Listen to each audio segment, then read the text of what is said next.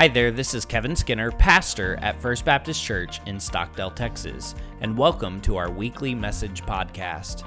If you live in the Stockdale area, then I would invite you to join us every Sunday morning at 11 a.m. to worship with us in person. You can also check out our webpage at fbcstockdale.org. Here at First Baptist, we are a community church with a kingdom mission, and we invite you to join us on that mission.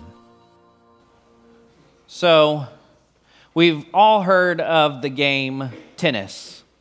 But before tennis was the game that we know it to be today, there was a game that uh, the French played called Jeu de Paume. It meant the palm game because before there were rackets, they simply hit the ball with their palm.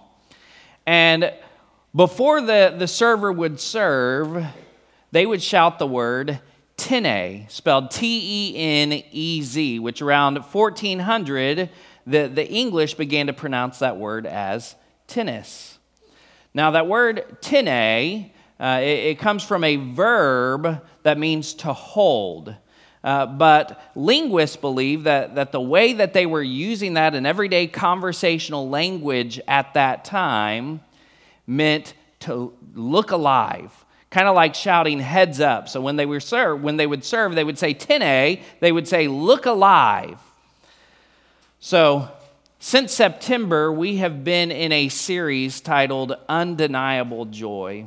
And as we've been going through this series, we've simply been walking through the book of Philippians. And we're going to close this series out today. So, one last time, let me remind you of our working definition for biblical joy. Joy is that good feeling of peace, happiness, and contentment that comes from the Spirit that's at work within us regardless of the circumstances that are at work around us. And remember, the spirit that we've been talking about throughout this series, it's not our own spirit, it's not some mystical spirit. We've specifically been talking about the Holy Spirit which is given to every single believer upon the moment of our salvation. And so, if you've given your life to Christ, then you have received this Spirit, the Holy Spirit, in your life, and therefore you have a Spirit at work within you that can produce joy in your life, even if the circumstances of your life are not joyful. Now, if you haven't yet given your life to Christ, then understand that's where you need to begin. As humans, many times we begin with the pursuit of joy. We start looking for joy here, there, we start looking for joy everywhere, when really we need to begin with the pursuit of Jesus. Because let me, let me just tell you a secret when you find Jesus, you will find joy. When you find Jesus, you will find this true biblical and undeniable joy that we've been talking about throughout this series. So let me bring you back to that word that the French would shout whenever they would serve the ball. Look alive, tenez. Right? If that's how they were using if, if they were using it to mean look alive, it would make sense considering that's what you would want to hear if you had a ball barreling towards you, right? You would want this reminder to look alive, to pay attention. So, as we've been going through this series, as we've been looking at, at, the book of Philippians, throughout Paul's letter, he has been giving us a reminder not to look alive, but to rejoice in the Lord. And this reminder to rejoice in, in the Lord is a reminder that, that we need, not just today, but I would say we need this reminder most of the time because throughout this life, we may not have a ball barreling towards us. But throughout this life, we may have trials and tragedies coming our way. We might have problems and persecutions barreling towards us. And so, Paul recognizing that, that this life is, is filled with things that are just barreling towards us, coming our direction, he gives this reminder that we saw last week. He says, Rejoice in the Lord always. I'll say it again rejoice. So let me just pause right here and ask what do you feel like is barreling towards you right now? What do you feel like is barreling towards you right now in your life? It's, it's coming your direction. You see it coming. And let me just say what Paul said rejoice in the Lord always. I'll say it again, rejoice. In whatever circumstance you might find yourself in, whatever you might be going through in life, whatever might be coming your way, whether it's a good time or a difficult time, rejoice in the Lord always. I will say it again, rejoice. So if you have your Bibles, you can turn with me now to Philippians chapter 4. We're going to close this series out by looking at verses 10 through 23. That's the remainder of the book. Philippians chapter 4, verses 10 through 23. Now, as you're turning there, I want to take you back to what we looked at in verse 9 last week. In verse 9, Paul said, Do what you have learned and received and heard from me and seen in me, and the God of peace will be with you. I think those words serve as a good reminder for us as we close out this letter that, that we would look at Paul's words here and we would take Paul's words to heart, that, that we would look at the example of Paul's life and we would take his example to heart. That uh, as we see Paul in prison for sharing the gospel, and as we see Paul even continue to share the gospel while he's in prison, as, as we see Paul in a place that, that he really doesn't want to be, and yet, in this place that he doesn't want to be, he's still filled with and walking in this undeniable joy that, that we would take his words and his example to heart that we might also walk in and experience this joy as well. That we would apply his, his words to the Philippian church to our lives as well. And I think it's worthy to note that Paul didn't just say, Do what you have heard from me. Paul said, do what you've heard from me and seen in me. So if you're a parent, I hope that you, you have learned that saying, do as I say and not as I do, is not an effective way to parent, right? It, because your children are not just going to listen to your words, they are going to see your actions and they are going to learn from your actions. So let me just give you a phrase that you have definitely heard many times actions speak louder than words. Actions speak louder than words. Now, this is not the first sermon that, that this phrase has showed up in because this actually originated in a sermon in the 1200s by a, a man by the name of St. Anthony of Padua. And so in his sermon, he said, Actions speak louder than words. Let your words teach and your actions speak. Paul taught with his words here in this letter, but he also modeled what he was teaching with his life. He, he didn't just say, This is what I'm telling you. He also said, Look, and, look at, at what I've done, how I am living as well. Apply these things, what you've heard from me and what you've seen in me, apply these things to your life. And so, as we see Paul say that we are to rejoice in the Lord in any and all circumstances, we also see that Paul was rejoicing in the Lord in any all in all circumstances as well. And so we would do well to take his words and his actions to heart to apply it in our lives as well because as we wrap up this series, I, I don't want you to misunderstand and think that this was just an entertaining series, like a series you might watch on Netflix, and as soon as it's over, you're just moving on to the next thing. Now, as we've gone through this series, my desire is that, that you will take what you have learned in this series, that you would cling to these words, that you would apply these things to your life, so that you will remember no matter what circumstance you might find yourself in in the future, you can still rejoice in the Lord. No matter what circumstance you might find yourself in in the future, you would be reminded of where your joy is to come from. And it's not from your circumstances, it's from your Lord. So, with that in mind, let's read Paul's final words here, verses 10 through 23 of chapter 4. Paul says, I rejoiced in the Lord greatly because once again you renewed your care for me. You were, in fact, concerned about me, but lacked the opportunity to show it. I don't say this out of need, for I have learned to be content in whatever circumstances I find myself. I know both how to make do with little and I know how to make do with a lot. In any and all circumstances, I have learned the secret of being content, whether well fed or hungry, whether in abundance or in need. I am able to do all things through him who strengthens me. Still, you did well by partnering with me in my hardship. And you, Philippians, know that in the early days of the gospel, when I left Macedonia, no church shared with me in the matter of giving and receiving except you alone. For even in Thessalonica, you sent gifts for my needs several times. Not that I seek the gift, but I seek the profit that is increasing to your account.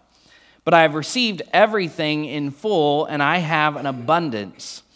I am fully supplied, having received from Epaphroditus what you provided a fragrant offering, an acceptable sacrifice, pleasing to God. And my God will supply all your needs according to his riches in glory in Christ Jesus. Now to our God and Father be glory forever and ever. Amen.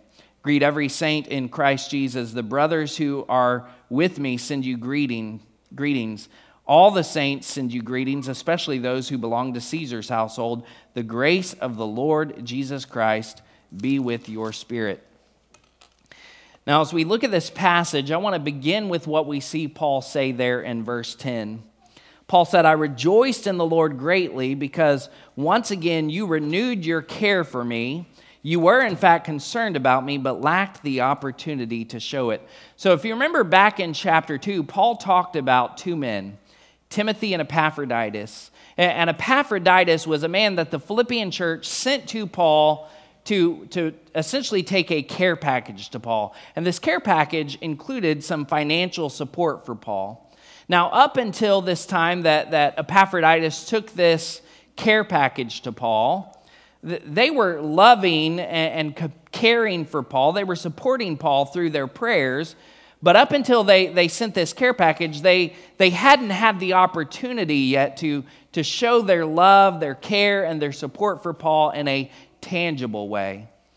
And so they sent Epaphroditus with this care package to, to show in this tangible way that they loved and, and that they cared for him. So now we're going to come back to what we see Paul say in verses 11 through 13 a little bit later. But what I want to do right now is jump down to what we see in verse 14. Paul says, Still, you did well by partnering with me in my hardship. Now, again, this is in the context of the care package that Paul had received from the Philippian church. This was in the context of that financial support that he had received from the Philippian church. And so I think that, that we have this good reminder here from what Paul says that we do well when we seize opportunities to give. We do well when we seize opportunities to give because here's the reality giving often refocuses our hearts. Giving often refocuses our hearts. Giving helps us to take our eyes off of ourselves and it helps us to place our eyes onto the need, the needs of others. So if you participated in, in Operation Christmas Child, those shoe boxes, then let me first say thank you. But, but if you participated in that, my desire is that as you were, were filling those boxes, as you were shopping for those gifts to put inside of those boxes, that your focus wasn't on yourself, rather, your focus was on the child that you were buying the gifts for. I loved going shopping with Ethan to fill up those boxes because as we walked up and down the toy aisles, I think many times it's easy for us when we go shopping to see things that we would like, to see things that we would want for ourselves. At 40 years old, I still see things on the toy aisle that I'm like, man, that looks like fun. I want that for myself.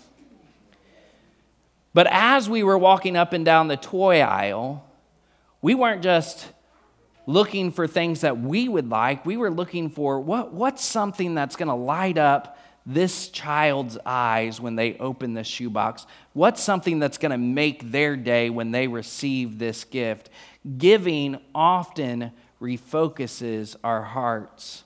And so Paul tells the Philippian church, You did well by partnering with me in my hardship because they weren't just focused on themselves, they were focused on on Paul and his needs. But giving doesn't just refocus our hearts. I want you to understand giving is pleasing to God. Giving is pleasing to God. Let's jump down to verse 18. Paul said, but I have received everything in full, and I have an abundance. I am fully supplied, having received from Epaphroditus what you provided a fragrant offering, an acceptable sacrifice, pleasing to God. Giving is pleasing to God. But why does giving please God? Why does our giving please God? If everything is subject to Christ, which is something that we talked about last week, if everything truly belongs to God, why does God desire for us to give? So I want you to understand God doesn't need our stuff, but He desires our hearts. God doesn't need our stuff, but He desires our hearts. And all too often, it's our stuff and it's our money that, that is intertwined with our hearts. Jesus says this very clearly in Matthew 6 21. He says, For where your treasure is, there your heart will be also. And so God desires for us to give, and He's pleased with, with us when we give, not because He needs our stuff, but because He desires our hearts. And, giving of our stuff and giving in our finances is a way for us to humbly submit our hearts before the Lord as we trust that He is going to, to take care of us and provide for us as we give. In fact, Paul says in verse 19, And my God will supply all your needs according to his riches and glory in Christ Jesus. Understand, when we give, we are trusting that God will provide. When we give, we are trusting that God will provide. So, I've shared part of this story before. I haven't shared this full story with you. So I'm going to share the whole story now, and I'll, I'll, remind you when, when we get to the part that I've shared with you before. But this was about seven or eight years ago while I was still serving up in Watauga. And, and we were at, in a financial time where we felt like we were being hit in, from every direction. Maybe you felt like that before. We had hospital bills, car repairs, all of these unexpected expenses just kept popping up. We felt like we were being hit from every direction. And, and, as I was getting ready to pay my bills for the month, the first thing that I always gave before I paid my bills, I always gave my, my tithe and offering. I, I say that in past tense. I still do that today, right? But but as I was getting ready to pay my bills and knowing all of these extra expenses, and, and I'm looking at the amount that I was going to give in my tithe and offering, I had this thought come into my mind, a very fleshly thought. If I just give less to the church this month, I will be able to use this money to pay XYZ. Maybe you've had that thought before too. And as soon as that thought came into my mind, immediately I believe that the Lord spoke this into my spirit. Don't give less, give more, and I will provide. Don't give less, give more, and I will provide. And so uh, already, right, that's, that's already a struggle for me alone. So I continue in prayer and, and, I'm asking God, all right, if I'm supposed to give more, how much do you want me to give? And I felt like the Lord specifically wanted me to give $50 extra in our offering that month. Now, $50 extra, that may not seem like a lot, but at that time, and really again, $50 was about a tank of gas at that time, depending on the size of vehicle that you drive. For, for me, $50 was a tank of gas. And so I began to have a kind of an argument in prayer with God. Maybe you've been there. And I'm telling God, God, if I give an extra $50 in my tithe and offering this month, I'm going to be a tank of gas short at the end of the month. And again, I felt like the Lord said, Don't give less, give more, and I will provide. So uh, that following Sunday, I gave $50 more in our tithe and offering. This is not something that I told anybody else other than Sarah and I. We talked about this. She knew what I had done. But we didn't talk about any of this with anybody else. Nobody knew the financial struggles that we were going through at the time. Nobody knew that I had given extra in, in our offering. Uh, our church is set up up there, very similar to here. Uh, even the pastor didn't see uh, what we were giving in our offering. There were just a couple of key people that, that saw the, the, the offerings that people were giving. And so nobody really knew that I had given $50 extra except God knew. And so, this is the part of the story that I have shared before. Later that night, I pulled into a gas station that I typically did not get gas at. Very rare occasion for me to stop at this gas station. I pulled into this gas station, pulled up to the gas pump, and as I was getting ready to put my card into the gas pump, an arm reached around and they slid their card in instead and they bought my gas for me. Turned out it was a, a member of, of the church, and they said, I saw you pull up, and I just felt like the Lord wanted me to pay for your gas tonight. And so immediately, I was reminded of God's provision. Immediately, I was reminded of that argument that I had, uh, that I had had with God, worried about a gas, a tank of gas, right? Now, God could have supplied that $50 extra. He could have gotten that back to me in any way possible, but He specifically bought me a tank of gas to show me what you're worried about, I can provide. And so, as God paid for that tank of gas, I, I, realized in that moment, God, you are my provider. And so, if you can pay for my tank of gas, you can take care of all of these extra bills as well. When we give, we are trusting that God will provide. So, Paul commends the Philippian church on their giving. He commends them, he, he expresses his deep gratitude for for their faithfulness in, in giving this care package because it was a way for them to refocus their hearts. It, it, it was a way for, for them to please God in their giving, and, it was also a way for them to trust that God would be their provider. But now I want us to come back to verses 11 through 13. Because Although Paul was thankful for their gift, he wanted them to understand that it is not their gift or their finances that brought him joy and contentment.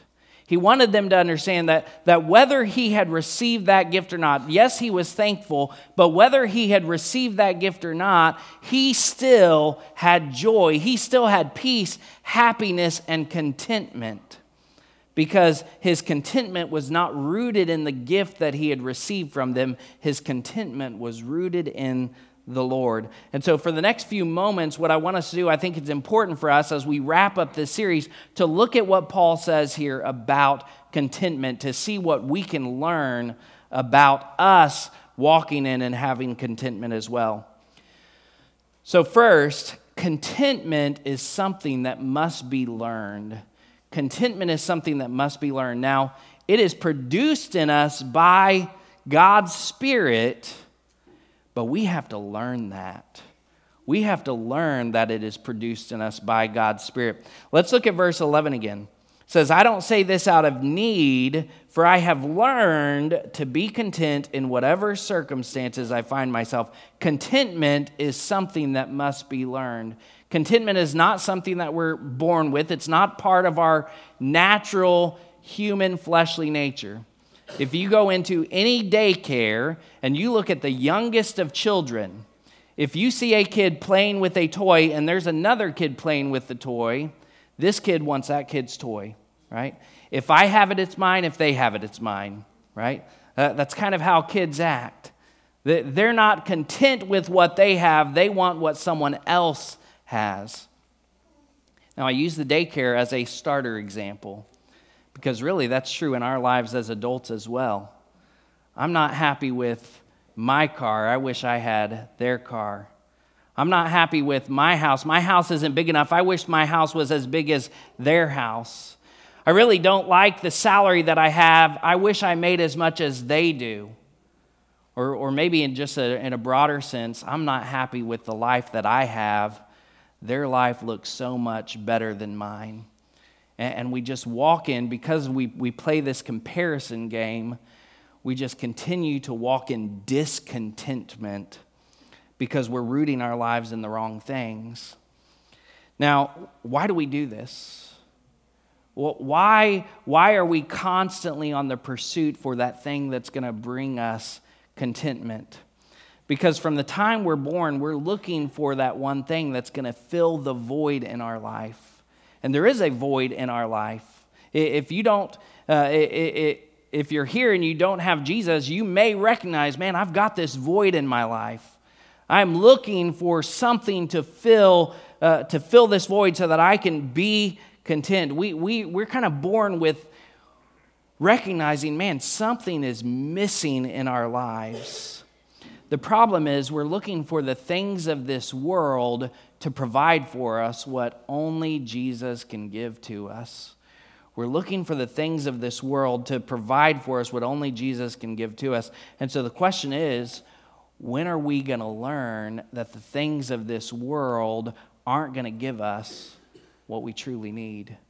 When are we going to learn that, that the things of this world can't give us the, the satisfaction that I need? How, how many more things do I have to buy before I realize that more stuff isn't going to bring me contentment? How many more promotions do I have to pursue before I realize that a position and a title is not what's going to bring me contentment? How many more bottles do I have to drink? How, how, much more food do I have to eat before I realize that those things aren't going to satisfy my deepest, greatest need? We're looking for the things of this world to provide for us what only Jesus can give to us. When are we going to learn? When are we going to catch on to the fact that it's not the things of this world that we need, it's Jesus? We truly need Jesus. True and lasting contentment is never going to be found in the things of this world, but true and lasting contentment will always be found in Jesus. When are we going to learn? So, contentment is something that must be learned. Second and finally, contentment is not contingent upon our circumstances. Contentment is not contingent upon our circumstances. Let's look at verses 12 and 13 now. Paul says, I know both how to make do with little and I know how to make do with a lot. In any and all circumstances, I have learned the secret of being content whether well fed or hungry, whether in abundance or in need, I am able to do all things through him who strengthens me. It's something we need to learn, but it is produced in us when we have Jesus. But we have to learn that. Contentment is not contingent upon our circumstances. Now, verse 13 is a very well known verse among Christians, right? I can do all things through Christ who strengthens me. We might have it on our mugs. We might have it on our, a t shirt, on a bumper sticker. We might see it at the high school football game on a Friday night. I can do all things through Christ who strengthens me. However, many times what we do is we, we take that verse out of context. We might say, you know what, we're going to win this football game tonight because I can do all things through Christ who strengthens me. Or I'm going to go into this job promotion and I'm going to get this job or this job interview. I'm going to get this job, this promotion, because I can do all things through Christ who strengthens me. But really, that is a misapplication of that verse. The appropriate, appropriate application of that verse would be to say, you know what, whether we win or lose this football game tonight, I'm going to be content because I can do all things through him who strengthens me. Or I'm going to go into this job interview. Whether I get the job or not, I'm going to be content because I can do all things through Him who strengthens me. You see Philippians 4:13 is not about your success or my success. Philippians 4:13 is about our contentment. Paul says, whether I'm well fed or whether I'm hungry, whether I have abundance or whether I'm in need, I've learned the secret of being content. It's that I'm able to do all things through him who strengthens me. Contentment is some, something that must be learned, and Paul says he has learned the secret of being content, and his contentment was not contingent upon his circumstances. His contentment was fully rooted in his Lord. So let me just pause right here and ask where is your contentment rooted today? Where is your contentment rooted? What are you turning to to fill that void in your life? And can I just tell you, Jesus is what you need, and Jesus is enough. I don't know if you remember that, that Bush's baked beans commercial. There, there's a man sitting in a chair next to his dog, and he's talking about why their, their baked beans taste so good. And he says it's a secret family recipe, and, and he's only shared it with, with one other soul, the dog, and it's not talking, right? Paul, Paul doesn't shy away from, he's not hiding what the secret of contentment is. He says, I've learned the secret, and the secret is Jesus. And so he tells us if you want this true and biblical joy, if you want this peace, happiness, and contentment, it's not going to be found in the things of this world. It's not going to be found in more stuff. It's not going to be found in, in food. It's not going to be found of being in prison or out of prison. Contentment is only going to be found in Jesus Christ and in Jesus Christ alone. And when we find Jesus, we find this true and biblical joy. Jesus is the one that can give us that, this true, lasting peace, happiness, and contentment that we've been talking about throughout this whole series. And so, the question that I have as we close is Do you know Jesus as your Lord? Do you know Jesus as your Lord? Are you still searching for that joy, this true biblical joy? Are you still searching for what's going to fill the void in your life? Today, would you recognize that it's Jesus that you need? And would you allow for him to become the Lord of your life? If you don't know Jesus as Lord, if you've never made that decision, then I want to give you the opportunity to respond. And so, in just a moment, we're going to sing another song. And as we sing this song, this is going to be your opportunity to respond. And if you're here today and you would say, That's me, I've never allowed Jesus to be the Lord of my life, but today I'm ready. I want you to know that Jesus Christ died on the cross for your sins and he rose again three days later victoriously. And so the invitation is open to any and all who would call upon the name of the Lord. If you will turn from your sins and confess Jesus as Lord, today, not only can he save you, but he can give you his spirit and you can begin to experience this undeniable joy that we're talking about. Now, maybe you're here and you would say, I've given my life to Christ already. But maybe you, you admit, man, I've still been searching for, for joy in all the wrong places. Jesus is my Lord. But man, I, I still need to learn that Jesus is where my contentment is found. If that's you, you can confess that to the Lord right where you're at and allow for Him to begin to fill you, and, and you can allow for Him to bring you that contentment today. Maybe here and you would say, I've given my life to Christ. I've never taken that next step of baptism. If that's you, then I would invite you to respond as well. We don't believe that baptism saves us, but we do believe that, that it's part of walking in obedience to the Lord. And so if you've given your life to Christ, but you've never been baptized, I'd love to, to make that commitment with you today so that you can take that step. Maybe you're here and you would say, I've given my life to Christ and I've been baptized by immersion already. I've been visiting First Baptist Church. I know God's calling me to make this my church home, to link up my life with, with other believers here at First Baptist Church Stockdale, to be on mission together. If that's you, I would invite you to respond as well. I'd love to talk with you, pray with you, so that you can join First Baptist Church Stockdale. Whatever it is that God's calling you to do in these final moments, I would encourage you to respond obediently. Would you stand with me right now? Let's go to the Lord in prayer together. Thanks for listening to our weekly message podcast. At the end of every service, I offer an invitation to respond, and I'd like to invite you to respond today.